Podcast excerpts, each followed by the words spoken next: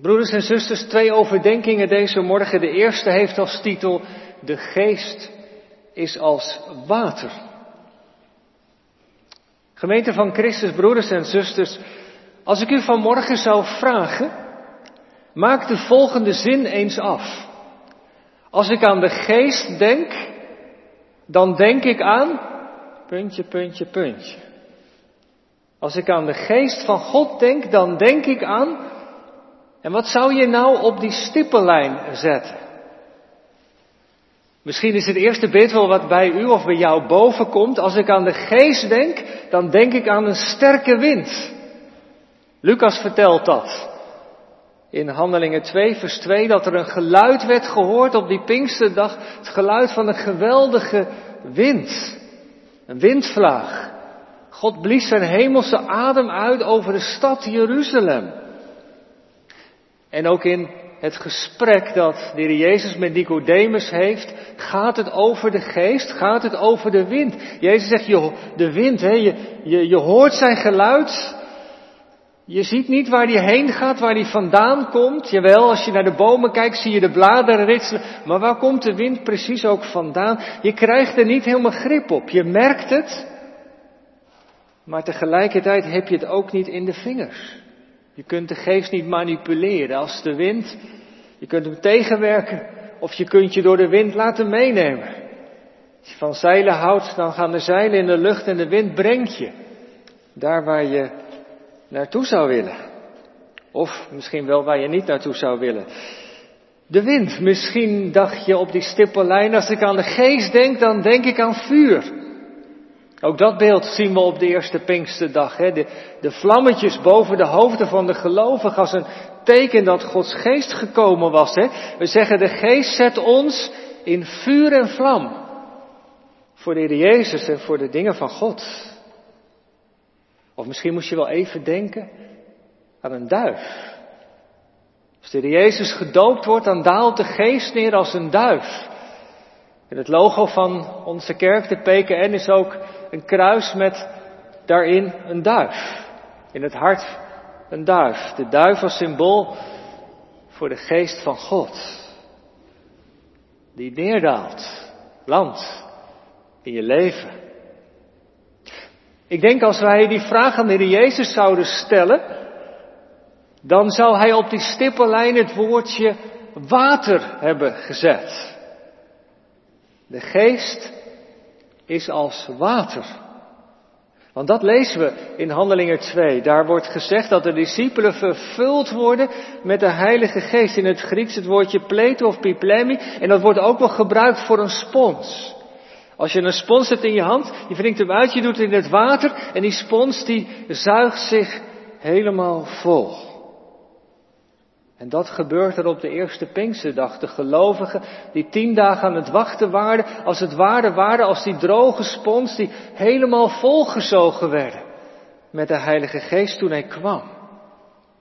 En dat is een beeld wat in de Bijbel wel vaker wordt gebruikt. Als Peters dan op de eerste Pinksterdag zijn preek gaat houden, dan haalt hij iets aan van de profeet Joel. Het zal zijn in die dagen dat ik mijn geest zal uitgieten uitgieten.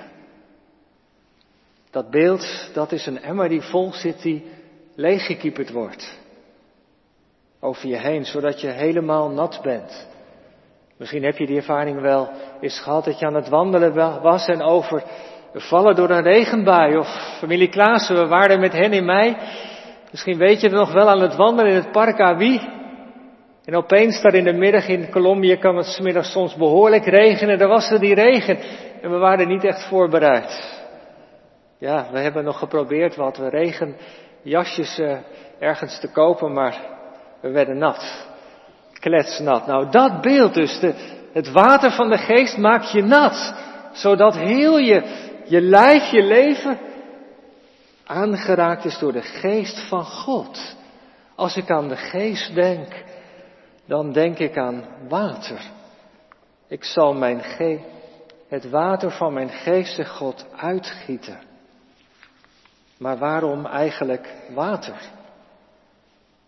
Als de Heer Jezus in Johannes op het tempelplein staan bij het Loofhuttenfeest, dan spreekt hij over de geest en hij zegt, als je in mij gelooft, dan zullen stromen van levend water vanuit je binnenste stromen. Zoveel beelden die met water te maken hebben, maar waarom wordt de geest nou met water vergeleken? Ik zal jullie dopen met mijn geest, zegt Jezus. Waarom water? En toen ik daar wat over nadacht, dacht ik, nou ja, dat is ook wel een heel concreet beeld. Als je vandaag aan jongeren, en misschien als ik het dan nu zo zou vragen van, um, hoe vindt u dat nou, de Heilige Geest? Welke gedachte hebt u daarbij? Dan, dan is een van de antwoorden die je toch wel vaak hoort, nou ik vind de Geest maar vaag. Ja, God die is onze schepper. De Heer Jezus is een persoon, daar kan ik me nog wel wat bij voorstellen, maar de Geest. Is dat nou een kracht, een persoon? Hoe zit dat eigenlijk? Nou, dat beeld van water kan ons in die zin wel helpen. Ik ga zes dingen noemen. Water is een heel concreet beeld. Het eerste, water maakt je nat. Ik zei het al. Met een beetje water, met dit glas water wat ik hier heb, als ik naar iemand zou toelopen en ik zou het uitgieten, nou dan zal je toch behoorlijk nat worden van het beetje water. Niet alleen je hoofd, maar ook je kleding. Misschien tot wel je schoenen toe. Maar dat is dus precies wat er gebeurt.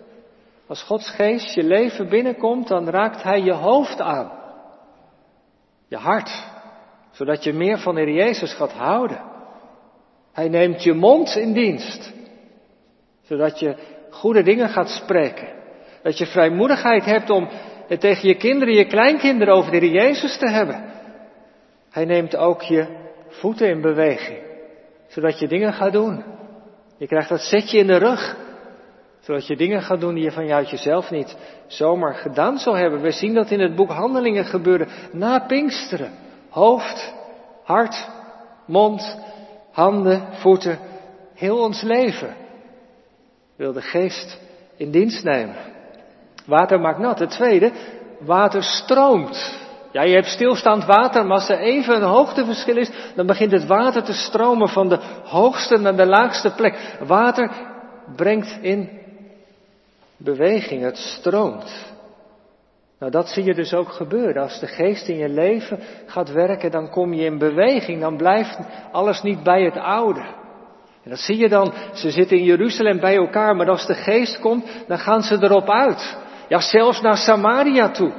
Ja, zelfs naar de einde van de aarde. En zo is het evangelie in Rijnsburg terechtgekomen. De geest die brengt mensen in beweging. Overal. Hier. In de stad, in het dorp. Andere plekken in de wereld. Het water stroomt, de geest stroomt. En er is nog iets met water. Als water stroomt, de derde, stroomt het altijd naar het laagste punt. En ik dacht, dat is nou ook iets kenmerkends voor de Heilige Geest. De Geest die zoekt mensen op die misschien wel in de put zitten, die dor en lauw zijn van binnen, in hun hart. De Geest stroomt naar de diepste en donkere hoeken van je hart, naar die dingen die verborgen zijn, die niemand weet. De Geest brengt het aan het licht, raakt het aan en wil het reinigen. Het trauma, de pijn, het verdriet, de geest is de trooster. Die juist daar, als het ware, de handen van de Heer Jezus oplegt. Hij brengt het licht en de liefde van de heiland in je leven zomaar. Als je in je kamer zit of onderweg bent. De geest weet die laagste, die diepste plekken van ons hart te bereiken waar mensen niet komen. Daar komt de geest met de liefde van Jezus. En het vierde, water is essentieel. 70% van ons lichaam bestaat uit water, maar zonder water ga je dood. De geest is noodzakelijk om in de Jezus te geloven. Dat vertelt de Bijbel ook, dat wij zonder de geloof in de Jezus verloren gaan. Buiten het koninkrijk van God staan. En, en daarom is de geest altijd maar weer bezig om als het ware ons naar de Heer Jezus te blazen. En ons met Hem te verbinden, opdat we leven zullen. De geest richt de schijnwerper op de Heer Jezus. Hij werkt in ons hart, zodat we meer in Hem gaan geloven. Vijfde, het water dat reinigt. Als we thuiskomen, dan wassen wij onze handen. Water dat maakt schoon. Dat zien we dus ook gebeuren in het boek Handelingen als de geest levens van mensen binnenkomt. Dan raakt hij niet alleen die donkere plekken aan, maar hij begint ook te reinigen van bidden. En daarom is die preek van Petrus op de eerste Pinksterdag, waarin hij in de gloed van de geest spreekt, ook zo radicaal. Mensen, als er dingen zijn in je leven die niet op orde zijn, leg ze af, bekeer je.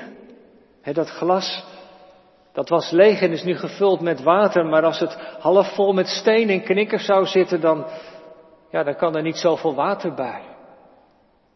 Maar dan moet je het onder de kraan houden en een krachtige straal kan zomaar ook het vuil uit het glas halen. En dat doet de geest. Het, het reinigt in ons leven.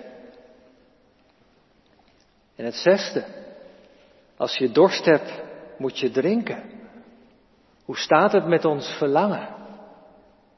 Soms zeggen we dat tegen elkaar wel eens. Ik zou eigenlijk toch wat meer in de Bijbel moeten lezen. Eigenlijk zou mijn gebed wat constanter moeten zijn.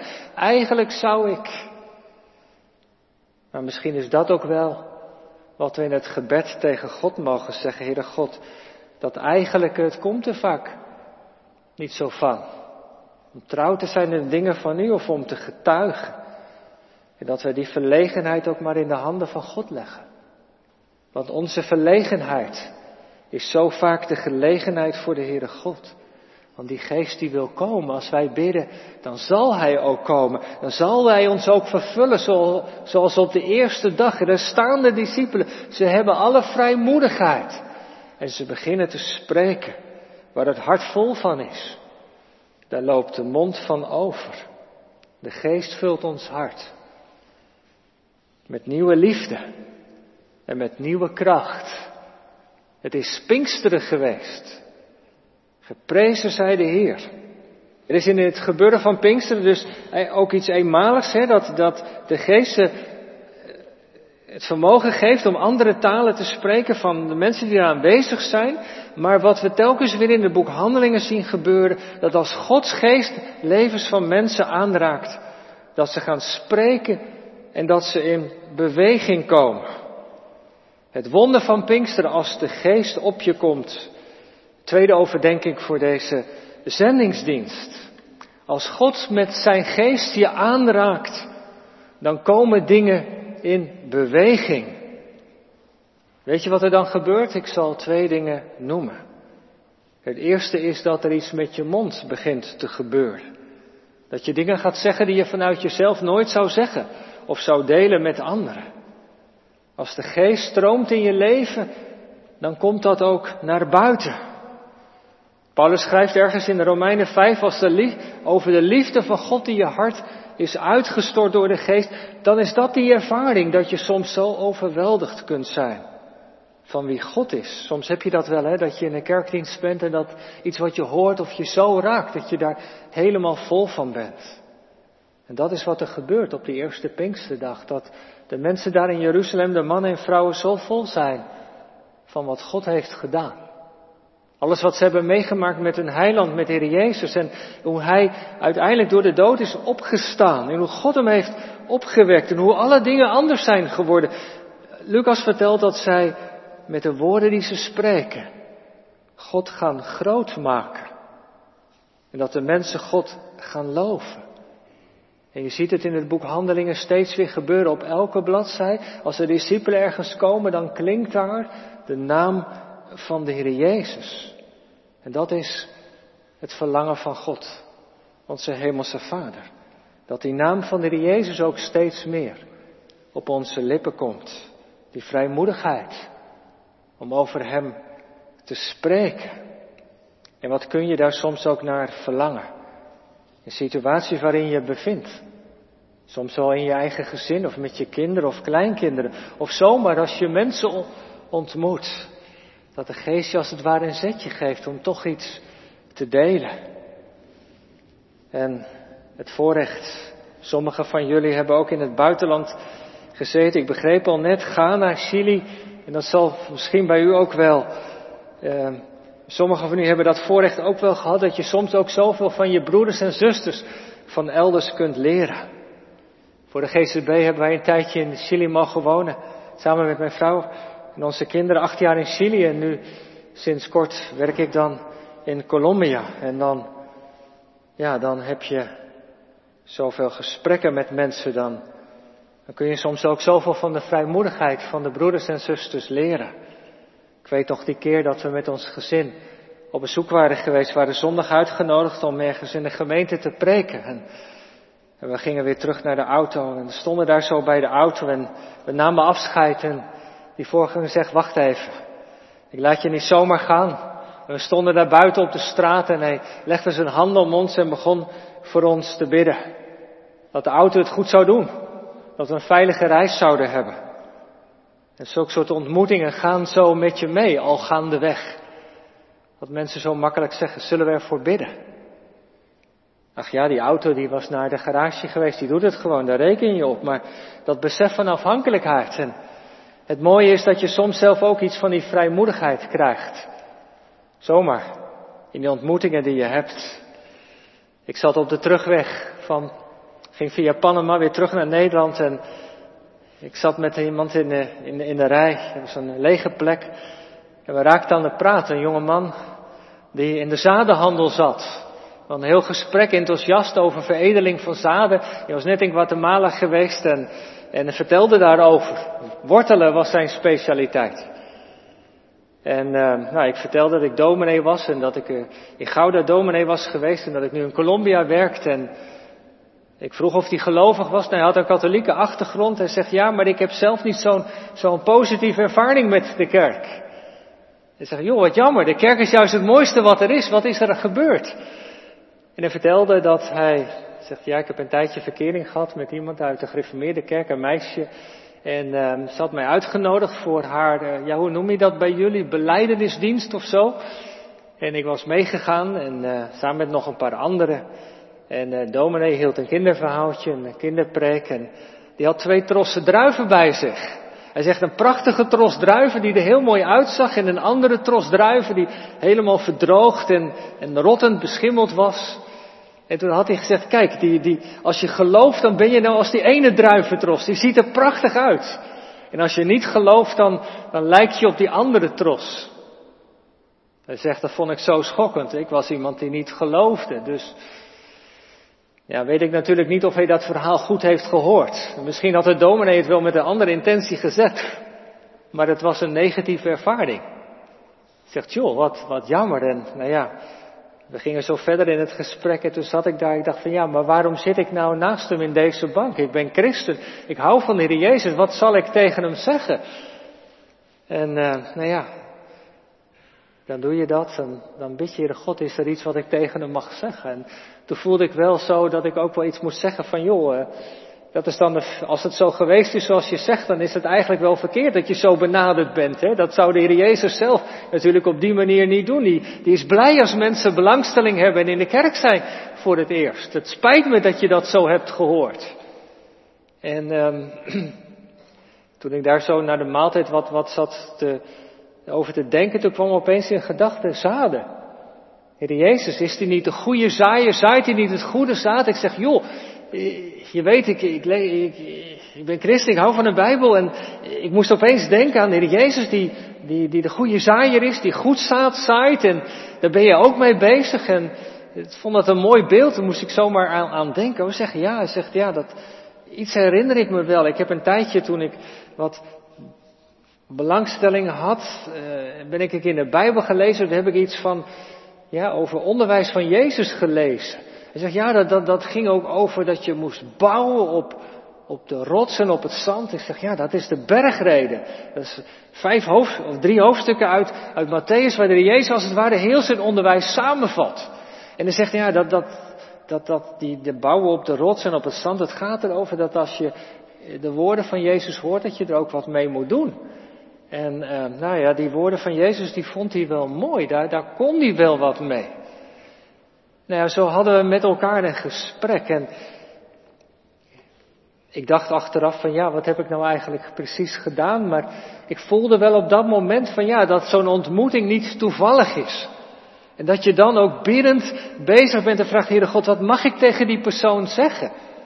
En ik geloof heel vast steeds meer eigenlijk dat zulke soort ontmoetingen ook zomaar iets van bouwsteentjes kunnen zijn. Dat iemand anders, als die weer iemand anders ontmoet die het over Jezus heeft, dat hij nog eens terugdenkt. Oh ja, toen zat ik in het vliegtuig naast die man, die was dominee, die heeft nog iets verteld over Jezus. Want in het gesprek moest hij ook wel terugdenken aan dat moment dat hij naar die beleidenisdienst was. Dat was niet uit zijn hoofd weg. En zo kan de Heere God alles wat we delen, in alle eenvoud, zomaar als een zaadje gebruiken voor een volgende ontmoeting. Dat de geest je opeens ook een stukje vrijmoedigheid geeft. Die ontving ik op dat moment. Of even eerder. Ik vind het toch niet erg dat ik even iets vertel over Colombia. Ik had iets gekocht in Colombia en je zou je BTW op het vliegtuig, op het vliegveld terug kunnen krijgen. En dan stond er daar een soort automaat en moest je je paspoort opleggen. En dan, dan zouden je gegevens in beeld komen, maar goed, dat werkte niet. En toen moest ik naar een of ander bureautje toe. En daar was dan een vrouw die, die, die daar de, uh, mij verder zou kunnen helpen. Het was een beetje zaggerijnig, vond ik niet zo heel vriendelijk. En uh, ik zei, nou, ik liet mijn papieren zien. Alles was eigenlijk ook, ook, ook wel in orde. En, en ze gingen mee aan de slag en het lukte niet, het klopte niet. Ze hadden blijkbaar in de winkel iets van, van, van mijn paspoortgegevens verkeerd overgenomen. Maar, maar ze gingen voort. En op een gegeven moment lukte dat niet en een ander lukte niet. En dan ging ze nog een keer proberen, toen ging ze bellen. Ze was een half uur voor me bezig. En uiteindelijk is het ook gelukt. Ik zeg, joh, wat bijzonder. Ik ken je helemaal niet, ik ben ook nog een buitenlander, dat je dit allemaal voor mij wil doen. Ja, zegt ze.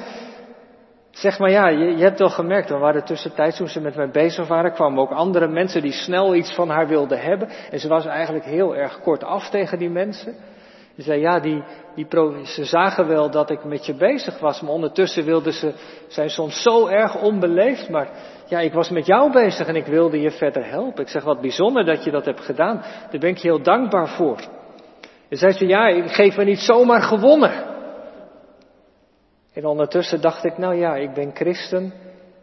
Ik ga straks weer weg. Wat zou ik tegen deze vrouw over de Heer Jezus kunnen vertellen? Ik wist het eigenlijk niet precies, maar ik voelde wel zoiets van, nou, ik wil ze toch ook wel iets, iets, iets, met haar iets delen van, van het geloof. Maar hoe doe je dat dan? Maar toen ze dat zinnetje zei, ik geef niet zomaar op, ik geef me niet zomaar gewonnen, dacht ik, hé, hey, die, die term, die ken ik wel. Die ik zeg, joh, die, jij zegt ik geef me niet zomaar gewonnen. Dat is een term die we in de kerk, in het geloof eigenlijk ook wel gebruiken. Hè? Dat je je gewonnen geeft aan de Heere God. Hè, want ja, ik geloof dat de Heere God, de Jezus belangrijk is. En dat, dat als je gewonnen geeft aan Hem, dat Hij je helpt ook. En ja, ik, eh, ik weet niet of je in de God gelooft, maar ik ben wel heel dankbaar dat je dit voor allemaal voor mij deed. Ja, zegt ze, ik ben wel gelovig. Tenminste, ik geloof wel aan de Heere God. En het feit dat ik niet zomaar opgeef, dat moet ik wel. Ik heb wel, dat moet wel zijn omdat ik kracht van Hem krijg, want ik heb een verkeerde beslissing gemaakt in mijn leven. 28 jaar geleden. En ik zou het niet volgehouden hebben als ik op een of andere manier niet kracht kreeg. En ze doelde op haar huwelijk. 28 jaar getrouwd en dat was een verkeerde keuze naar leven geweest. En zomaar opeens hadden we een gesprek over wat er in haar leven speelde. Ik als buitenlander stond daar achter de balie en ze vertelde iets van de worsteling van haar leven. Ik zeg van joh, ik wil je heel hartelijk danken, Heere God, dat Hij je kracht gaf. Je geduld om dit allemaal voor mij te regelen. En ja, wil je ook voor me bidden? Ik bid, Heere God, dat u haar kracht geeft om al die moeilijke dingen in haar leven vol te kunnen houden. En dank u wel dat u haar dat vermogen voor doorzetting heeft gegeven. Al die jaren lang zoiets en ik ging weg. Wil je ook voor me blijven bidden? Ja, zomaar ontmoetingen achter de balie. En dat is, als ik terugkijk, ook wel iets van de vrijmoedigheid. Die Gods geest geeft, zomaar in een situatie. Want ik denk dat dat iets is wat we hebben geleerd van onze broeders en zusters in Zuid-Amerika. Om ons niet te schamen voor wie de Heer Jezus is en dat het verlangen van de Heer God is als ik ergens in een plek ben geweest, als u ergens in een plek bent geweest, als je ergens in een vergadering bent geweest, als je samen met iemand hebt gewandeld, dat in dat gesprek de naam van de Heer Jezus is gevallen. De geest wil niets liever dan dat we spreken over wie Hij voor ons is. En dat zie je dus met Pinksteren gebeuren. Dat Gods geest mensen het zetje in de rug geeft en zegt, zeg het maar. Tegen je kinderen, je kleinkinderen. Ja, maar wat moet ik dan zeggen? Wie ben ik? Ik heb geen kussens gevolgd. Ja, dat maakt niet uit. Het is de geest die ons daartoe in staat stelt. En dan mag je dus ook om vragen. Heere God, geef mij die. Leg me de woorden in de mond. Het was wat de Jezus ook aan de discipelen had beloofd. Misschien herinnert u zich dat nog wel. Hij zegt, als ze nou straks jullie ter verantwoording roepen, wees dan niet bezorgd over wat je moet zeggen. Want de geest van mijn Vader die in jullie is, zal je de woorden in de mond leggen. De geest helpt ons om te spreken. En de geest zet ons ook in beweging. Jullie hebben gisteren een zendingsdienst gehad op het plein, geloof ik, hè? Heer, prachtig. En zo brengt de geest ons in beweging om dingen te doen. Om iets te delen van het evangelie. Dat gebeurt in Colombia. In een verschrikkelijke moeilijke situatie. Dat gebeurt op zoveel plekken. Maar dat is wat God verlangt. En daarom is de geest gekomen om ons te helpen spreken. Om ons in beweging te zetten opdat de naam van Jezus meer en meer ons eigen wordt en meer en meer klinkt. En ik wil bidden voor onszelf en voor jullie dat wij als die spons zijn die zich helemaal volzuigt met de geest van God. Zullen we er samen om bidden? Heere God, wij zeggen u hartelijk dank dat u die belofte van het eerste uur hebt vervuld. Dat toen daar die mannen en vrouwen in Jeruzalem samen waren, dat u daar bent gekomen met uw geest. Want u wist dat ze dat nodig hadden. Dat ze anders nooit die vrijmoedigheid zouden hebben gehad om te spreken. Dat ze anders nooit in beweging zouden zijn gekomen om te delen. En wij danken u dat u die geest hebt uitgestort. Dat u die geest aan uw kerk hebt geschonken. En dat wij nog steeds vanuit onze verlegenheid misschien mogen vragen, mogen bidden, mogen smeken. O kom Heilige Geest en vul ons hart. Want er zijn zoveel situaties waarin we ons bevinden. Als we op reis zijn, als we thuis zijn, als we met mensen wandelen, als we met onze kinderen of kleinkinderen zijn. Er zijn zoveel situaties die zomaar een gelegenheid kunnen zijn. Om tegen iemand te zeggen, joh, ik weet dat je het moeilijk hebt. Mag ik voor je bidden? Of ik zal voor je bidden als ik straks thuis ben. Weet je, in die moeilijke situatie van mijn leven heb ik iets van de liefde van Jezus ervaren. Ik gun je dat zo. Hij kan je helpen. Dat die vrijmoedigheid er komt. Wij bidden dat u ons daartoe aandraagt. Dat dat vuur van Pinkster opnieuw in ons leven gaat branden. Dat dat water van uw geest gaat stromen. En niet alleen voor onszelf, maar juist ook voor de mensen hier in het dorp, in de stad. Wij bidden. Laat ons die spons zijn die ons helemaal volzuigt met uw geest, Heer Jezus. Met nieuwe liefde, met nieuwe moed, met nieuwe gehoorzaamheid. Opdat het woord van u, opdat die grote daden van u ook weer doorverteld zullen worden aan de nieuwe generatie, aan mensen die u niet kennen. Mag het zo zijn. Wij bidden u dat. In de machtige naam van de Heer Jezus. Amen.